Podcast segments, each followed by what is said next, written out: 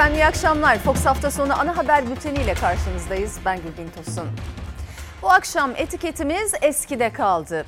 Türk Yoğun Bakım Derneği Başkanı Profesör Doktor İsmail Cinel bugün hepimizi çok düşündürmesi gereken açıklamalarda bulundu. Cinel salgında artık korkmamız gereken bir dönemdeyiz. Artık bilinçli bireyler olarak sosyal izolasyonumuzu kendimiz gerçekleştirmeliyiz. Bir buçuk iki metrenin ötesinde maskemizi indirip arkadaşlarımızla sohbet edip kahve içme döneminde değiliz dedi. Dünya Sağlık Örgütü'nün de artık hiçbir şey eskisi gibi olmayabilir şeklinde açıklaması vardı. Sosyalleşme, yeme içme, seyahat alışkanlıklarımız değişiyor. Hepsi eskide kaldı. Yani alıştığımız hayat düzeni eskide kaldı. Siz de bu etiket altında her konudaki görüşlerinizi bizimle paylaşabilirsiniz diyelim ve bültende öne çıkan başlıkları aktaralım. Koronavirüs salgınıyla mücadelede Cumhurbaşkanı'nın yeni tedbirler almaya mecburuz ifadelerinin ardından bu hafta yeni adımlar atılması bekleniyor. Hangi kısıtlamalar gündemde aktaracağız. Siyasetin sıcak başlığı Katar'la imzalanan işbirliği anlaşmaları. CHP Katar tartışmasında tank palet fabrikası dosyasını açtı. Kavga daha da büyüdü ve yargıya taşındı. Berat Albayrak döneminde dövizin yükselişini baskılamak için Merkez Bankası rezervlerinden yapılan 128 milyar dolarlık satışın detayları için ana muhalefet araştırma komisyonu kurulmasını istedi, meclise önerge verdi. Bugün hepimizin göğsünü kabartan bir haberimiz var. Türk spor tarihinde ilk kez Türkiye ritmik jimnastikte Avrupa şampiyonu oldu. Hepsi ve daha fazlası birazdan ama önce koronavirüs diyoruz. Sağlık Bakanlığı'nın son açıklanan tabloya göre vaka sayısı bir günde 30 bini aştı. Türkiye'de alarmın rengi kırmızı ama hastanelerin yoğun bakımlarında da durum ciddi.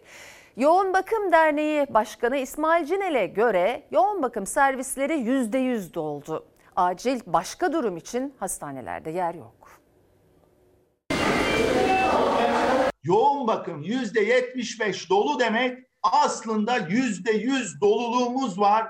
Kırmızı alarm dönemindeyiz demek. Alarmın rengi sadece vaka hasta sayılarında değil, yoğun bakım ünitelerinde de kırmızı. Türk Yoğun Bakım Derneği Başkanı Profesör Doktor İsmail Cinel'e göre hastaneler doldu. Yoğun bakımlarındaysa artık yer kalmadı. Bu strese hastanelerimiz, sağlık çalışanlarının yüreği yetmez dayanmaya. Yüreği yetmez. Psikolojik olarak tükenirler, var olamazlar. Ağır hasta sayısını aşağıya döndürmek yetmez. Biraz daha yoğun bakım doluluk oranlarımızı boşaltmak zorundayız. 28 Kasım'da Türkiye en ağır tablolardan birini gördü. Hem vaka sayısında hem ağır hasta sayısında hem de hayatını virüs sebebiyle kaybedenlerin sayısında en yüksek sayılar görüldü. Kısıtlamaların daha kapsamlı olduğu, salgının başından bu yana virüse yakalananların sayısının en yüksek olduğu 11 Nisan'da bile vaka sayısı 5138 iken 28 Kasım tablosunda bir günde yeni vaka sayısı 30.103 kişi oldu. Hastaneye yatırılanların sayısı 6714, ağır hasta sayısı ise 4903. 182 kişi ise hayatını kaybetti. Hastalığı ağır yaşayanlar için zor olansa yakalanmak değil, yoğun bakım ihtiyacına erişebilecek hastane bulmak. Yöresel olarak artık her yer doludur. Mecburen dolan yoğun bakımı hasta bir yerde beklemek zorundadır. Bu bekleme zamanının artması ölümcül olabilir. Bazı hastanelerde servisler doldukça hastane koridorları yoğun bakım alanlarına çevriliyor. Sakarya Üniversitesi Eğitim ve Araştırma Hastanesi'nde kantin bölümü acil servise dönüştürülecek. Eskiden 4 saat, 5 saat, 3 saat kısa zaman dilimlerinde çekilenler yavaş yavaş 10 saat, 12 saat, 24 saat acil servislerde veya katlarda hastanenin yataklarında beklemek zorunda kalıyorlar. Korkmamız gereken bir dönemdeyiz. Türk Yoğun Bakım Derneği Başkanı Profesör Doktor İsmail Cinel, İlker Karagöz'le Çalar Saat programının konuğuydu. Koronavirüs hastaları için yoğun bakım ihtiyacı duyacak kalp krizi, trafik kazası gibi diğer acil durumlar için de uyardı. Bakın hız yaptınız, trafik kazası gerçekleşti. Siz eğer ilk 3 saatte o yoğun bakıma giremiyorsanız, o ameliyathaneye giremiyorsanız bunda sorun vardır. ve sizi kaybederiz. Altın saatlerinizde ulaşmanız çok önemli çünkü. İnsanoğlunun en çaresiz anı, en yalın halidir yoğun bakımlar. Buralar artık doludur. Yoğun bakımlar yetersizliği konusunda ilk alarm veren il Ordu oldu. Ordu İl Pandemi Kurulu Devlet ve Eğitim Araştırma Hastanesi'nin kapasitesi yetmeyince poliklinikleri, yemekhane ve otoparkları yoğun bakıma çevirme kararı aldı. Ordu milletvekilleri ses yükseltti. Acil Sahra Hastanesi istediler. Ordu kırmızıya büründü. Koronavirüs ordunun tamamını sardı. İmdat diyoruz, çığlığımızın duyulmasını bekliyoruz. Endişeyle dillendirilen Ordu'da oldu. Korona vakaları hastane kapasitesini aştı. Hastane poliklinikleri, yemekhane, otopark yoğun bakıma dönüştürülecek. Prefabrik yoğun bakım inşa edilecek. Adana Büyükşehir Belediye'mizin yaptığı Sahra Hastanesi'ni eleştirenler bugün Ordu'da maalesef otoparkları, yemekhaneleri, poliklinikleri şu anda yataklı servise dönüştürmeye çalışıyor. Sağlık Bakanlığımız hasta sayılarını 2000'lerde, 3000'lerde göstererek koronavirüsten korkmamızı engellemiştir. Keşke bu rakamlar 30 bin olarak baştan beri söylenseydi herkes tedbir alırdı. Ama bugün gelinen noktada koronavirüs hepimize bulaştı. Zonguldak, Ordu, Çanakkale'de %50 ile %100 arasında artışlar oldu. Ordu Sağlık Bakanı'nın vaka sayısında %100 artışın yaşandığını söylediği iller arasındaydı. Yoğun bakım, izole servis ihtiyacı karşılanamaz hale aldı. İl Pandemi Kurulu Ordu Devlet Hastanesi'ndeki polikliniklerin kapatılmasına,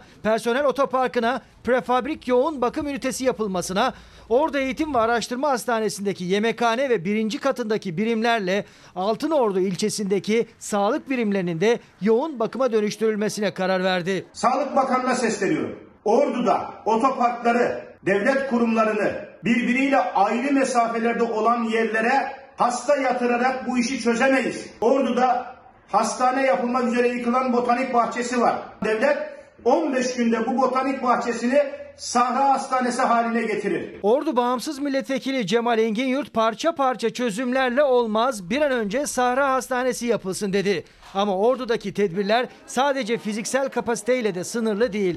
Kentteki hastanelerde acil olmayan ameliyatlar yapılmayacak. Ameliyathane personeli yoğun bakımlarda görev alacak. Bir şehir hastanesi dediler, şehir efsanesine döndü. Ordu'daki sağlıkta yaşanan problemleri görün. Artık vaat yerine insanımızın tedavi olabileceği bu üniteleri yerine getirin. Ordu'da Covid ile savaşta personel ihtiyacı duyulması halinde toplum yararına program kapsamında diğer kurumlardan İl Sağlık Müdürlüğü'ne destek verilecek. Sağlık Bakanlığı'nın koronavirüs tablosunda erişkin yoğun bakım oranı 28 Kasım'da %71'i aşmıştı. İlk alarm veren il Ordu oldu.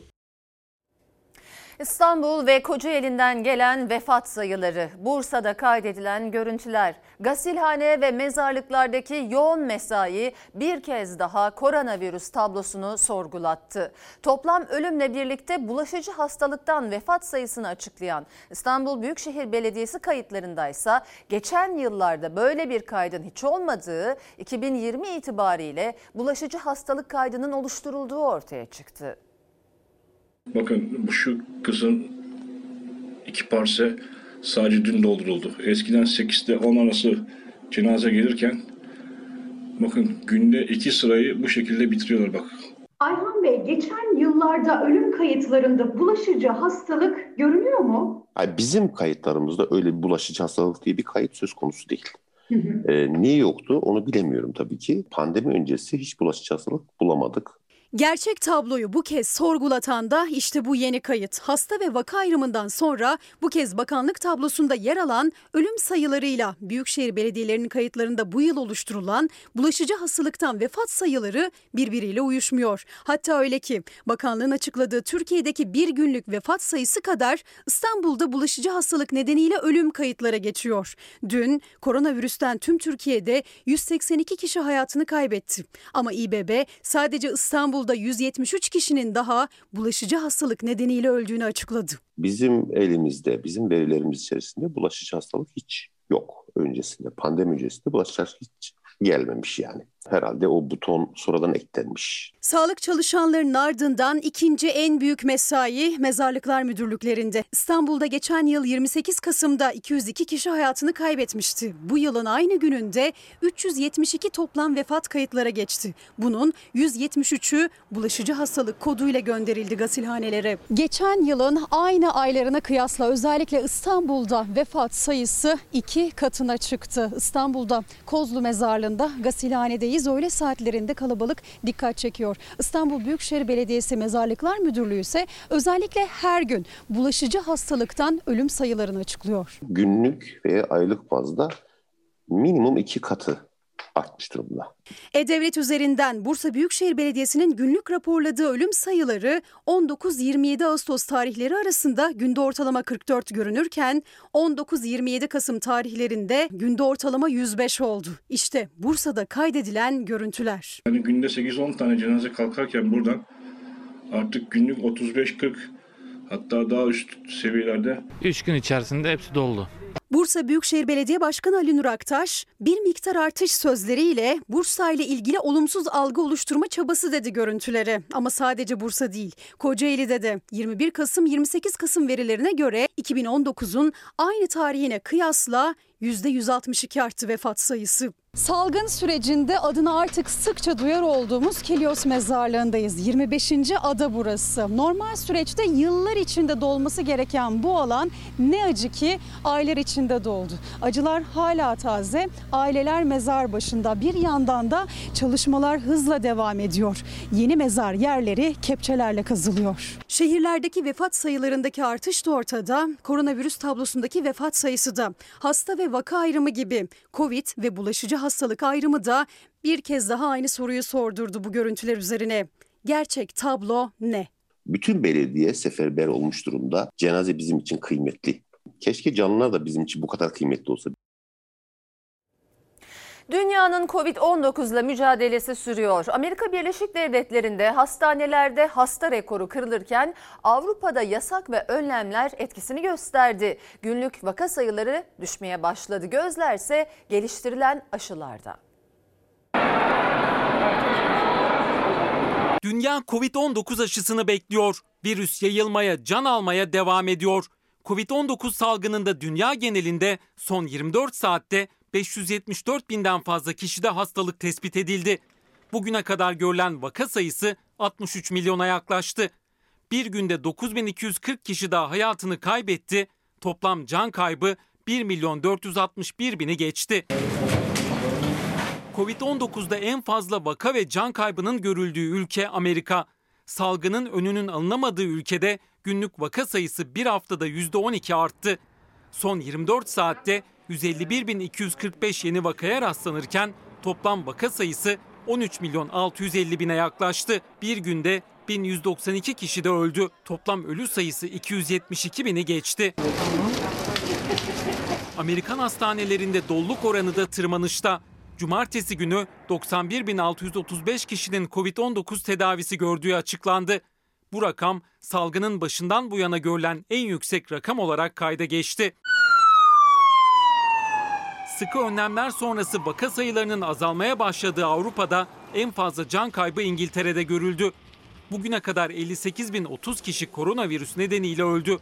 Son 24 saatte 16 bine yakın yeni vakanın belirlendiği ülke yasak karşıtı gösterilerle sarsıldı. Başkent Londra'daki gösterilere polis sert müdahale etti. 150 kişi gözaltına alındı. Kısıtlamaların sürdüğü İngiltere aşı konusunda da önemli bir adım atmak üzere. İngiltere, Türk bilim insanlarının Pfizer'la birlikte geliştirdiği aşının kullanımına onay veren ilk ülke olmaya hazırlanıyor. Onayın bu hafta verilmesi gündemde. İngiliz medyasına göre ilk aşılamalar 7 Aralık'ta başlayabilir. İngiltere'den sonra Avrupa'da en fazla can kaybının görüldüğü İtalya'da son 24 saatte 686 kişi hayatını kaybetti. Toplam ölü sayısı 54.363'e yükseldi. 26.323 kişiye Covid-19 tanısı konurken vaka sayısı 1 milyon 564.532'ye ulaştı. Sağlık Bakanlığı vaka eğrisinin düzleşmeye başladığını açıklarken 3 bölgeyi yüksek riskli kategoriden çıkarma kararı aldı. Dünyayı saran Covid-19 kabusunun çıkış noktası olduğu açıklanan Çin ise kendini aklamaya çalışıyor. Çin'in iddiasına göre virüsün kaynağı Hindistan. Virüsün ilk kez Haziran 2019'da görüldüğü ve buradan dünyaya yayıldığı öne sürüldü. Pekin'e göre Covid-19'a Wuhan'dan önce İspanya ve İtalya'da rastlandı. Covid-19 testi yaptırmak isteyenler hastanelere akın ediyor. Devlet hastaneleri ücretsiz, özel hastanelerde ise 250 lira. Hal böyle olunca devlet hastanelerinde uzun süre sıra beklemek zorunda kalınıyor. Pazar günü de devlet hastanelerinden yine test için gelenler hiç eksik olmadı. Öksürüyorum çok. Göğsüm tıkalı ve şişiyor. Peki o halde buraya gelmek zor olmadı mı? Arkadaşım benimle geldi. Yoksa gelemezdim. Halde burada sırada beklemek zor olmuyor mu? Oluyor be yavrum ne yapalım? Söyle yapılacak bir şey var mı? Hem aslım hastasıyım. Üç kapak değişecek benim. Hem bypass'tan ameliyatlıyım, aslım var. Hastalıkları çok hali olmayınca bir bankta oturmuş test sırasının kendisine gelmesini bekliyor. Maddi gücü 250 lira tutarındaki testin ücretini karşılamaya yetmiyor. Hem hasta hem sırada dar gelirli. Ben yeşil kartlıyım. Yani gidemiyorum daha doğrusu. Özel hastanelerde de kolaylık sağlansa. Gideriz yavrum niye gitmeyelim? Samatya Devlet Hastanesi'nde Covid-19 test sırasının sonuna her geçen dakika bir kişi daha ekleniyor. Siz de şimdi geldiniz. Sırada beklerken zorlanıyor musunuz hasta? Tabii ki de. Sosyal mesafe yok mesela. Herkes dip dibe gördüğünüz gibi. Sosyal mesafe hiçbir yerde yok yani. Peki özel hastanede test olmayı denediniz mi? Hayır denemedim. Neden? Ücretleri aşırı derecede yüksek. Ücretin o kadar yüksek olması gerekmiyordu aslında yani. Sonuçta insanlar hasta yaptırması gerekli. Ama düşünmüyorlar. Mağduriyetleri salgın şüphesiyle başlıyor. Önce seslerini duyurmak için çabalıyorlar. Özel sektör çalışanı hastayla temas etti. Şikayetleri başladı. Bu sırada iş yerinde de onlarca kişiyle de temas etti. Ama ne arayan ne soran oldu. Belirti taşıyoruz. Bir de temas var. Temas var Covid'li kişiyle. Yani aşırı ağrı, halsizlik hepsi var yani. Eve gelmediler mi test yapmak için? Hayır gelmediler. Nerede çalıştığınız diye bile sormuyorlar. Kendi gayretleriyle, toplu taşıma araçlarıyla ya da yakınlarının yardımıyla hastaneye gelene kadar onlarca kişiyle temas etmeye devam ediyor Covid-19 şüphelileri. Minibüsten inip test kuyruğuna giriyor. Bir ihtimal daha var aslında. Özel hastanelerde sıra yok ya da daha az ama ona da gücü yok. Özel hastaneye gitmeyi denediniz mi? Oralarda daha az sıra oluyor. Durumum yok. Maddi durumum hiç yok. O sebepten dolayı buraya geldim ben. Gitmedim ya işte burayı tercih ettik. Evet, yani ücreti mi çok geldi? Ne? Ücreti tabii ki çok geldi. Çoktur ücreti. Koronavirüs nedeniyle ölümlerin artması ve günlük tespit edilen yeni vaka sayısının 30 bini aşması yeni tedbirleri de kaçınılmaz hale getirdi. Salgınla mücadelede tedbirlere her hafta bir yenisi eklenirken 7 güne yayılacak bir sokağa çıkma kısıtlaması da gündemde. Bilim Kurulu yeni haftayla birlikte yeni tedbirleri görüşecek. Bu tedbirleri almaya mecburuz ve alacağız. İşte o tedbirler için gözler bu haftada. Türkiye salgınla mücadelesinde eski sıkı tedbirlere geri dönebilir. Bilim Kurulu hafta içinde toplanacak ve masada bu kez daha somut önlemler olacak. Çünkü uzmanlara göre bir haftadır süren saat sınırlamaları çok da işe yaramıyor. Önümüzdeki günlerde de bununla ilgili e, daha kısıtlayıcı ve e, insan hareketliliğini azaltmaya yönelik tedbirlerin alınacağını düşünüyorum. Bunların bazıları işe yarayabilir ama bazıları işe yarayabilir mi aşamasını geçtik biz. Bu salgını artık hiçbir şey durduramaz. Yalnızca sağlık sisteminin kapısında biriken e, vakaları azaltarak sağlık sistemine nefes aldırabilir. Salgının merkezi haline gelen İstanbul ve Ankara'da salgın için yeni önlemler alındı. Okul öncesi öğrenciler için de yüz yüze eğitim sonlandırıldı. İçişleri Bakanlığı bazı otel ve konaklama tesislerinde yer alan restoran ve lokantalara dışarıdan müşteri alındığını, kısıtlamaları aşmak için konaklama da dahil edilerek müzikli yemekli eğlence programları satışa sunulduğunu tespit etti. Bu yüzden artık otellerdeki lokantalar sadece konaklama yapan müşterilere yemek hizmeti hizmeti verebilecek. Paket servis yapamayacaklar saat 22'den sonra her türlü müzik yayını da yasaklandı. Artan vaka sayıları artık bireysel tedbirlerin ötesine geçmemiz gerektiğini göstermiştir. Cumartesi, pazar geceleri uygulanan sokağa çıkma kısıtlamasının haftanın bütün günlerine uygulanması gibi. İşte bilim kurulunun önündeki en önemli konu bu. Sokağa çıkma kısıtlamasının 7 güne yayılması. Bir haftadır cumartesi akşam saat 20'de başlayan kısıtlama pazar sabahı saat 10'da sona eriyor. Yine pazar günü akşam saat 20'de başlayan sokağa çıkma kısıtlaması pazartesi sabahı 5'te bitiyor. İşte bu uygulama hafta içine çekilebilir. Hafta sonuysa tüm gün sokağa çıkma kısıtlaması gelebilir. Şehirler arası seyahatlere de uzun süre kısıtlama gelebilir. Özellikle özellikle vaka sayılarının yüksek olduğu şehirlerde. Bütün alternatifler masaya yatırılıyor. Bu hafta içerisinde yapılan istişareler neticesinde e, yeni e, kısıtlama ve e, kapatma kararları devreye girer diye düşünüyorum. Bu aşamadan itibaren kapanma artık can yakıcı olacaktır. Çünkü geride biriktirdiğimiz önemli sorunlar ve yorgunluk var. Alınacak önlemlerin çok daha etkin, kapsamlı yani hem ülkenin hem bireylerin canını yakacak önlemler olması gerekir. 65 yaş üzeriyle 20 yaş altına uygulanan sokak kısıtlamasının süresinin uzatılma ihtimali yüksek. Her gün dışarı çıkabilecekleri 3 saatlik zaman diliminin azaltılması ya da sadece hafta sonunda dışarı çıkabilecekleri şeklinde yeni düzenlemelerin yapılması tartışılıyor. Bu salgını durdurabilmek için Çin'in Wuhan kentinde yapıldığı gibi 3 ay önlem almanız gerekir. 8-10 aylık bir salgının 11. ayında bunu yapmanız da yaşamla bağdaşmaz. Burcu Hanım demiş ki nasıl bir ülke olduk? Bile bile ölüyoruz. Apar topar ansızın kimsesiz. Bilerek mi yapılıyor? Yok oluyoruz. İhmaller ülkesi olduğumuzu biliyordum ama bu kadarını beklemezdim. Eskide kaldı etiketimize. Devam ediyoruz. Nazlı yere basmaz efendim. Uzun süredir seslerini duyurmaya çabalayan kantinci esnafını dinledi. İstanbul Küçükçekmece'de kantincilik yapan Kartal ailesi 10 aydır gelirsiz. Gelirsizlikten artık dönüşümlü olarak ailelerinin yanında yaşamaya başladılar. Türkiye'de sadece devlet okullarında bulunan 20 bin kantinci esnafı yani 20 bin aile onlarla aynı durumda. Üstelik gelirsizlikleri devam ederken borçları da aldıkları kredilerin faizleri de günden güne büyüyor. Türkiye'de 10 aydır kapalı olan tek esnaf grubu kantinci esnafı. Tüm gelirlerini kaybetmiş durumdalar. Şu an ne yapacağımızı inanın bilmiyoruz. Hı. Önümüzü göremiyoruz.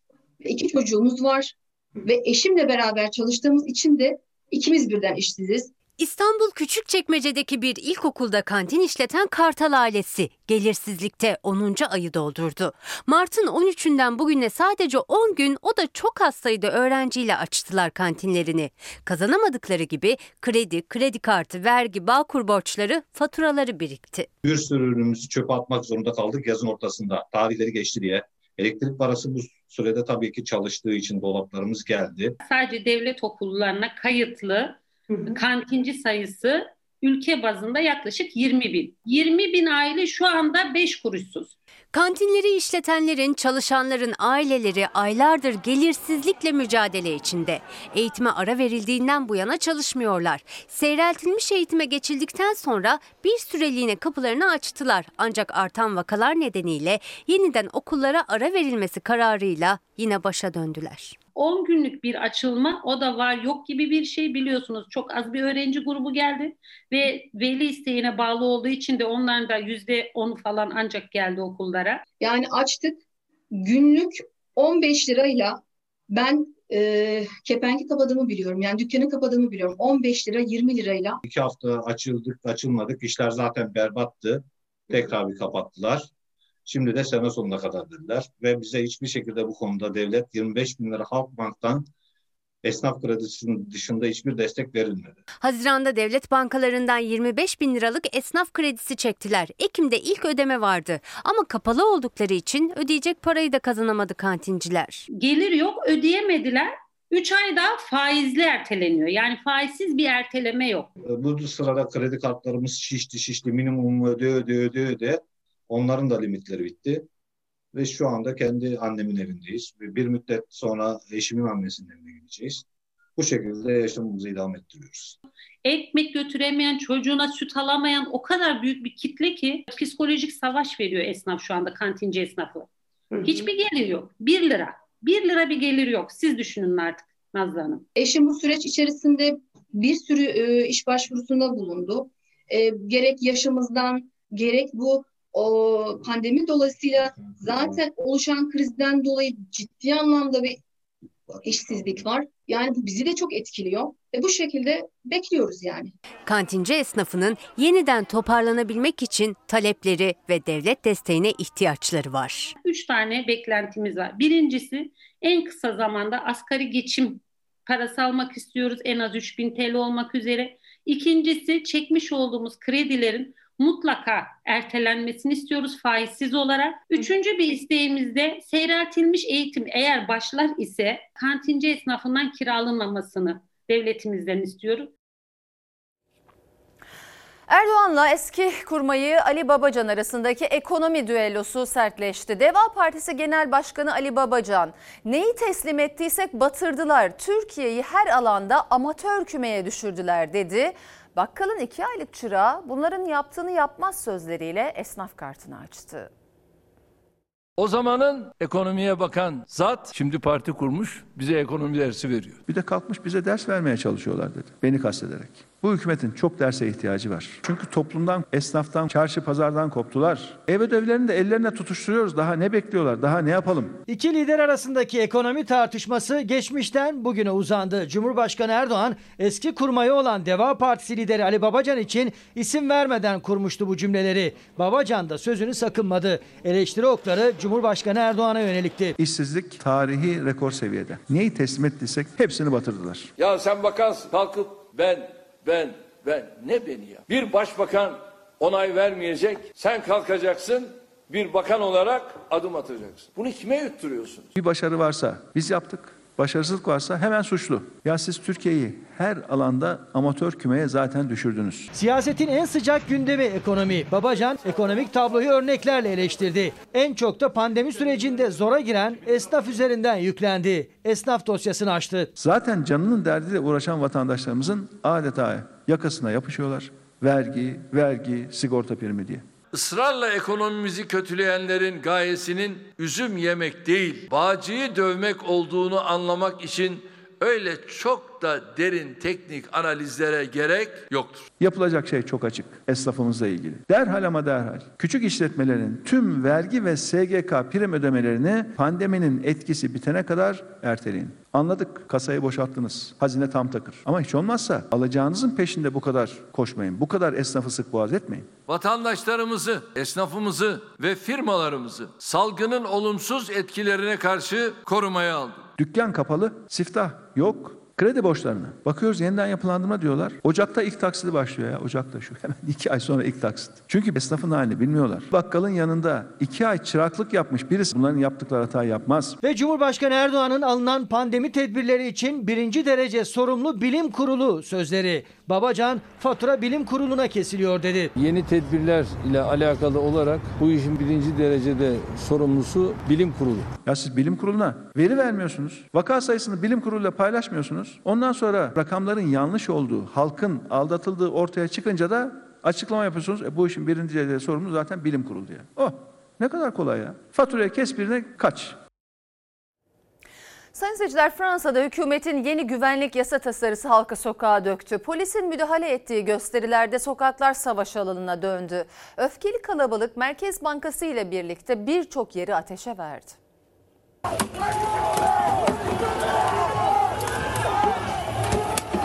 Güvenlik yasa tasarısı ve polis şiddetine tepki Fransa'da sokakları karıştırdı.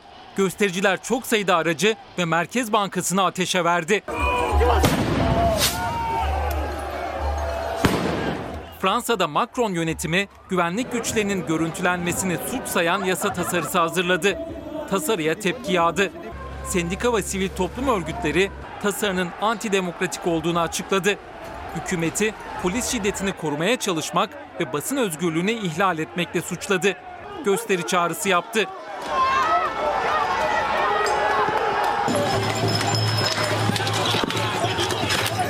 Başta başkent Paris, birçok kentte on binlerce kişi sokağa çıktı. Cumhurbaşkanı Macron ve İçişleri Bakanı için istifa sloganları atıldı. Polisin müdahalesiyle olaylar başladı.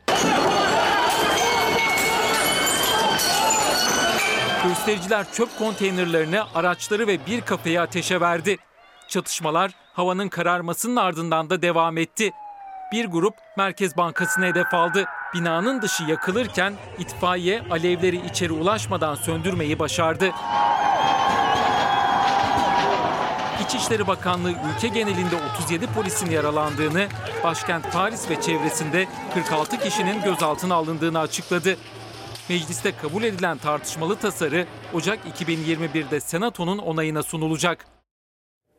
Efendim şimdi bir araya gideceğiz ama aranın ardından yeniden birlikte olacağız. Sizlere aktaracağımız önemli başlıklar var. Birazdan görüşmek üzere. Yeniden merhaba. Fox Ana Haber devam ediyor. Borsa İstanbul'un %10'luk hisse devri, alışveriş merkezi, limanlar. Katar'la yapılan son anlaşmalar muhalefet cephesinde yeni sorular ve eleştiriler doğurdu. Katar'a satış tartışması büyürken CHP'li Ali Mahir Başarır tank palet fabrikasını da gündeme getirdi. O sırada kullandığı devletin ordusu Katar'a satılmış sözleri iktidarı ayağa kaldırdı. Ankara Cumhuriyet Başsavcılığı soruşturma başlattı. Katar'dan Katar Patar para karşılığında Türkiye'nin en önemli, en kıymetli varlıklarını Katarlılara peşkeş çekiyorlar. Yapılan anlaşmalara milletimiz adına memnun olmak yerine görüyoruz ki yine aynı nakaratlar, yine aynı eleştiriler. Türkiye ile Katar Emirliği arasında 10 yeni başlıkta imzalanan işbirliği anlaşmaları siyasetin gündemini ısıttı. Başta Borsa İstanbul'un %10'luk hissesinin Katar'a devri olmak üzere anlaşmalar muhalefetin sert tepkisine yol açtı. CHP Katar tartışmasında tank palet fabrikası dosyasını açtı. Kavga daha da büyüdü. Yargıya taşındı. Cumhuriyet tarihinde ilk kez devletin ordusu Katar'a satılmış. Hangi ordu satılmış? Tank palet fabrikası Hangi ordu nedir? satılmış? Tank palet fabrikası hem de demek, ordu Burada demek, hem de Türkiye'nin vatan demek. burada- Şahsi ihtiras ve hevesleri için kahraman fedakar Türk Silahlı Kuvvetlerine Mehmetçi'ye hakaret eden asil milletimiz tarafından zaten mahkum edilen bu gayrimilli dili şiddetle kınıyoruz. Bunlar ekmeğimize zehir doğrayan çıyanlar. Türk Silahlı Kuvvetleri'nin büyük ve önemli bir tesisi tank palet fabrikasının Katar'a peşkeş çekilmesine itirazı şanlı ordumuza hakaret diye algılamak troll aklının ve organizasyonun geldiği çaresizliğin son halidir. Katar'a satışlar tartışması açıldı. CHP'li Ali Mahir Başarır tank palet fabrikasının Katarlılara hisse devrini hatırlattı. Ordu da satıldı sözlerini iktidar cephesi yaylım ateşine tuttu. Milli Savunma Bakanı Hulusi Akar hukuki sürecin işaretini verdi. Birkaç saat sonra da Ankara Cumhuriyet Başsavcılığı CHP'li vekil hakkında Türkiye Cumhuriyeti hükümetini ve devletin askeri teşkilatını alenen aşağılama suçlarından soruşturma başlattı. Bunun hesabının hukuk çerçevesinde sonuna kadar sorulacağını herkesin bilmesini istiyoruz. Palet fabrikası nedir? Nedir? Nedir ordu mudur? için? Ordu mudur? Nedir? Ya Ordudur tabii. Geçmişte askeri vesayeti arkalarına alarak iktidar olanlar bugün milletin hizmetinde olan Türk ordusuna dil uzatıyor. Bu çirkin dili reddediyor ve şiddetle kınıyoruz. Muhalefetin iki yıldır dinmeyen tank palet fabrikası eleştirilerine ve sorularına son imzalarla yenileri eklendi. Borsa İstanbul'un %10 hisse devrinden İstinye Park'a, Haliç Altınboynuz projesinden Antalya Limanı'nın işletmeciliğine ve su kaynaklarının yönetimine kadar bir dizi kazançla kalktı Katar Anlaşma masasından. Borsa İstanbul'un %10'u Katar'a gitti, kaça gitti, nasıl oldu bilen yok. Vatandaşa acı reçete sunanlar Katar'a elde ne var ne yok sunuyor. Anlaşmalar kazan kazan anlayışına dayanmaktadır. Bunlar iktidarda durdukça, kötü yönettikçe, paraya sıkıştıkça Türkiye'nin bütün kıymetli varlıklarını Katarlılara peşkeş çekiyorlar. Cumhurbaşkanı Yardımcısı Fuat Oktay Katar'la anlaşmaların kazan kazan yaklaşımıyla imzalandığını anlattı bütçe görüşmelerinde. Açıklamaları muhalefeti tatmin etmedi. Tepkiler devam etti. CHP'li Ali Mahir Başarır'ın tank palet fabrikasının Katarlılara hisse devrini hatırlatarak yaptığı orduyu sattılar suçlaması ise sonu mahkemede bitecek yeni bir cephe daha açtı. Tank palet fabrikası ordunun bir parçasıdır. Ve bunun yüzde 49'u Katar'a satılmıştır dedim. Mandadan bahsedenler dönüp buna baksın. Orduya dönük kullandığı bu ifadenin altında e, kahraman ordumuzun Afrin'de, e, Barış Pın- Pınarı'nda, Fırat Kalkanı'nda aldığı e, o büyük muzafferiyetler yatıyor. Canları yandığı için bu ifadeleri kullanıyorlar. Berat Albayrak Hazine ve Maliye Bakanlığı koltuğunu bıraktı ama muhalefet Merkez Bankası'nın rezervlerinin peşini bırakmadı. CHP döviz kurlarını tutabilmek için 128 milyar dolar satıldı. Kimler aldı? Kamu bankaları hazine ne kadar zarar etti sorusuyla araştırma komisyonu kurulmasını istedi ve meclise önerge verdi.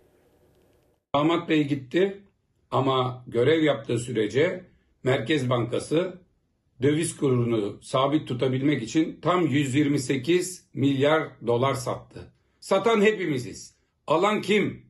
Bu vurgunu yapan kimler? Berat Albayrak Hazine ve Maliye Bakanlığı görevinden ayrıldı. CHP Albayrak döneminde dövizin yükselişini baskılamak için Merkez Bankası rezervlerinden yapılan 128 milyar dolarlık satışın hesabını sormak üzere düğmeye bastı. Mecliste araştırma komisyonu kurulmasını istedi. Cumhuriyet Halk Partisi olarak bunun peşini bırakmaya niyetli değiliz. Çünkü şunu soruyoruz. Bu satışın sebebi ne? Hangi tarihlerde olmuş? Ne kadarlık parçalar halinde satılmış? Buna meclis el koysun diyoruz. Boşalttılar devletin kasasını. Sağ cep, sol cep, ön cep, arka cep hepsini boşalttılar. Ekip değişti merak etmeyin. O kadar kolay değil bu iş. Ülkeyi borca soktunuz. Bakanı gizleyip ortadan yok ederek bunu unutturamazsınız. Biz bunu unutturmayacağız arkadaşlar. Ta ki çıkıp bunun bir hesabını verene kadar, bir anlatana kadar. 10 lira olacak ya 15 lira olacak ya 6 liradan 7 liradan toplayalım dolarları. Ha 10-15'e satarız. Dolar düştü 5 liraya. CHP kötü yönetim sonucunda ekonomik tablonun Türkiye için ulusal güvenlik tehdidi haline geldiği iddiasıyla verdi araştırma önergesini.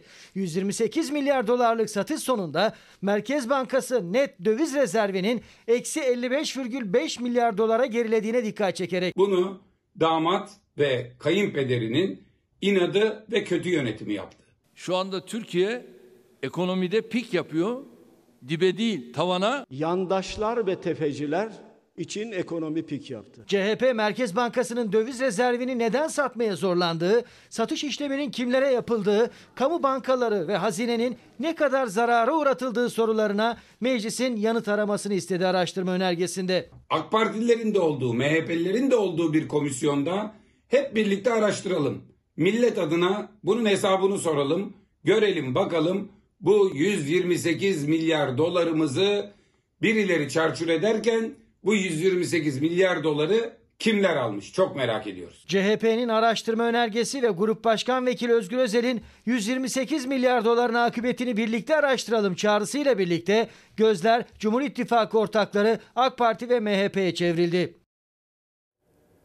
4 Aralık'ta asgari ücret için zam pazarlığı başlıyor. Masada yetkili konfederasyon Türk İş, Kasım ayı açlık sınırını 2517 lira, bir kişinin yaşam maliyetini ise 3074 lira olarak açıkladı. Mevcut asgari ücretten 750 lira fazla.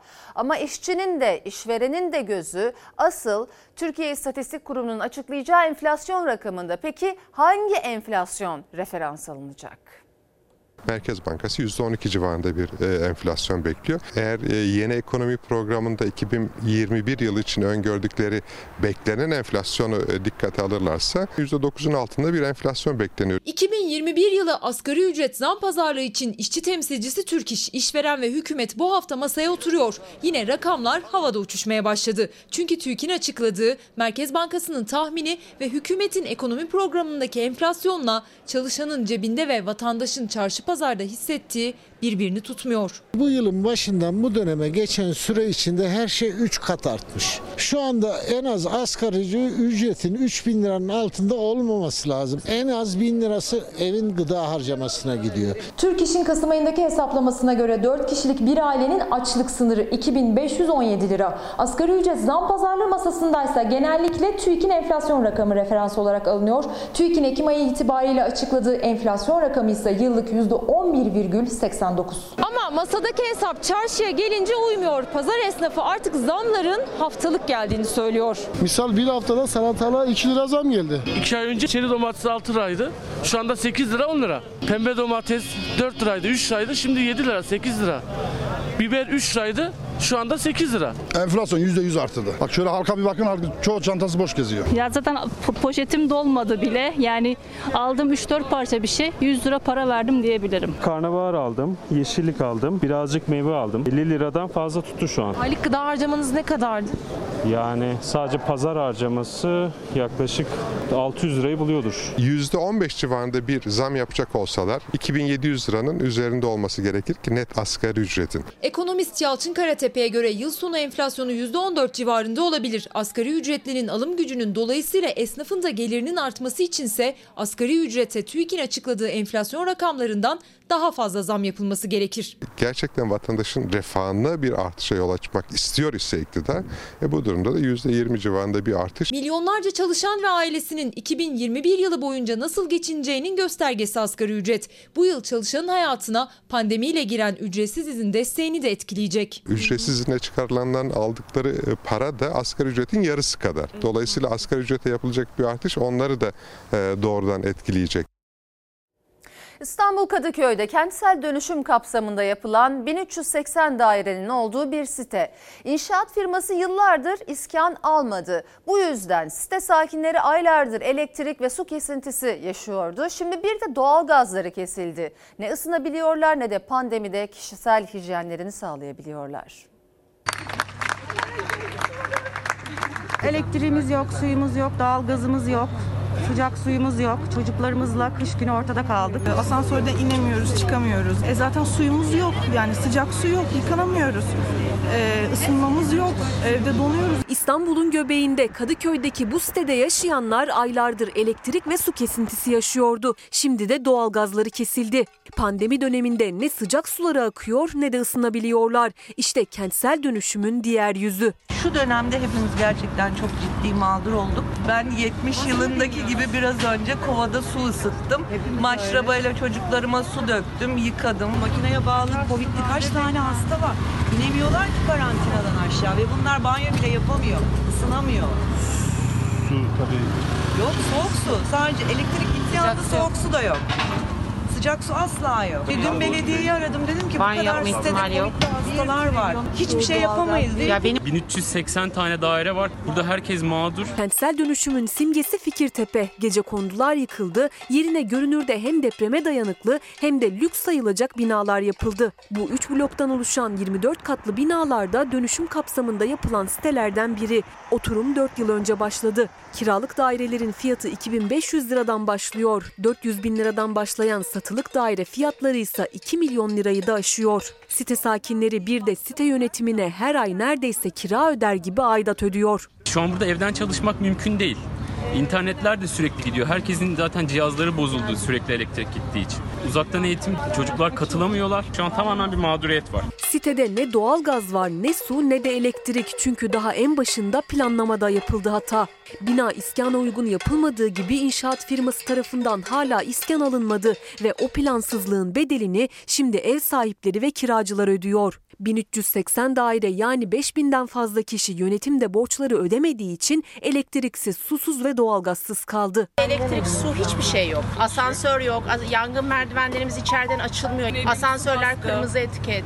Evleri su basıyor. Bir iskan görünmediği için kimse el atmıyor. Ne yapacağımızı şaşırdık. Ödediğimiz faturalarımız ve aidatlarımızı yönetim gerekli mercileri, kuruluşlara ödemedi ve bizleri mağdur etti. Ekrem Başkan'dan buraya kadar, Kadıköy'e kadar her yere yazdık. Ya kimse hani ne oluyor kardeşim diye gelip bir bakmadı yani. Buranın tek muhatabı şu anda Çevre Şehircilik Bakanlığı. Aynı bölgede onlarca yapı daha var iskana alınmamış ama oturma izinleri var. Kentsel dönüşüm kapsamında gece kondular yıkıldı ama yerine yapılan binalarda yaşam gece kondulardakinden bile daha geride. Bir rant olduğu için de bırakmıyorlar burayı. Çözemiyoruz. Biz artık tıkandık. Birilerinin sesini bize duyup bize yardım etmesi gerekiyor. Ağız ve diş sağlığı teknikerleri serzenişte bulunuyor. Süremiz kısıtlı olduğu için okuyamadım. Birini okuyorum. Ekmeği, em- emeğimizin karşılığını aldığımız günler eskide kaldı. Artık yüksek puanlar alsak da atanamıyoruz. Ağız ve diş sağlığı teknikerleri hak ettiği kadroları alamıyorlar demiş. Türk Milli Ritmik Jimnastik Grubu Avrupa şampiyonu oldu. Sayın seyirciler Türkiye tarihinde ilk kez ritmik jimnastikte altın madalya kazandı. Tebrikler kızlar. Biz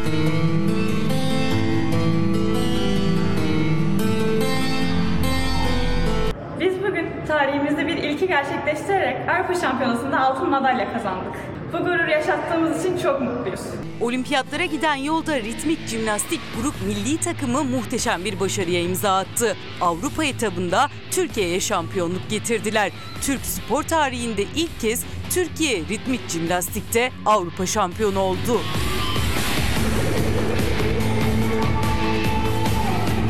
Ukrayna'da düzenlenen Avrupa Ritmik Jimnastik Şampiyonası'nda Türk sporu için tarihi anlar yaşandı. Üç çember, iki labut aletinde Duygu Doğan, Azra Akıncı, Peri Berker, Nil Karabina, Eda Asar'dan oluşan takımımız grup müsabakalarında önce finale kaldılar. Türk milli takımı Ukrayna, Azerbaycan, İsrail gibi rakiplerini geride bırakarak topladığı 31.150 puanla Avrupa şampiyonluğunu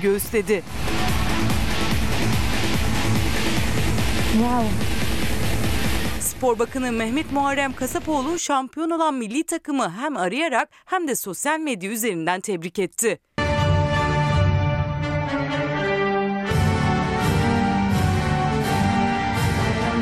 Bu gurur yaşattığımız için çok mutluyuz. Efendim Fox hafta sonu ana haber bültenini burada noktalıyoruz. Fox'ta yayın hemen şimdi Kefaret'in yeni bölümüyle devam edecek. İyi bir akşam geçirmenizi diliyoruz. Hoşçakalın. Dostuma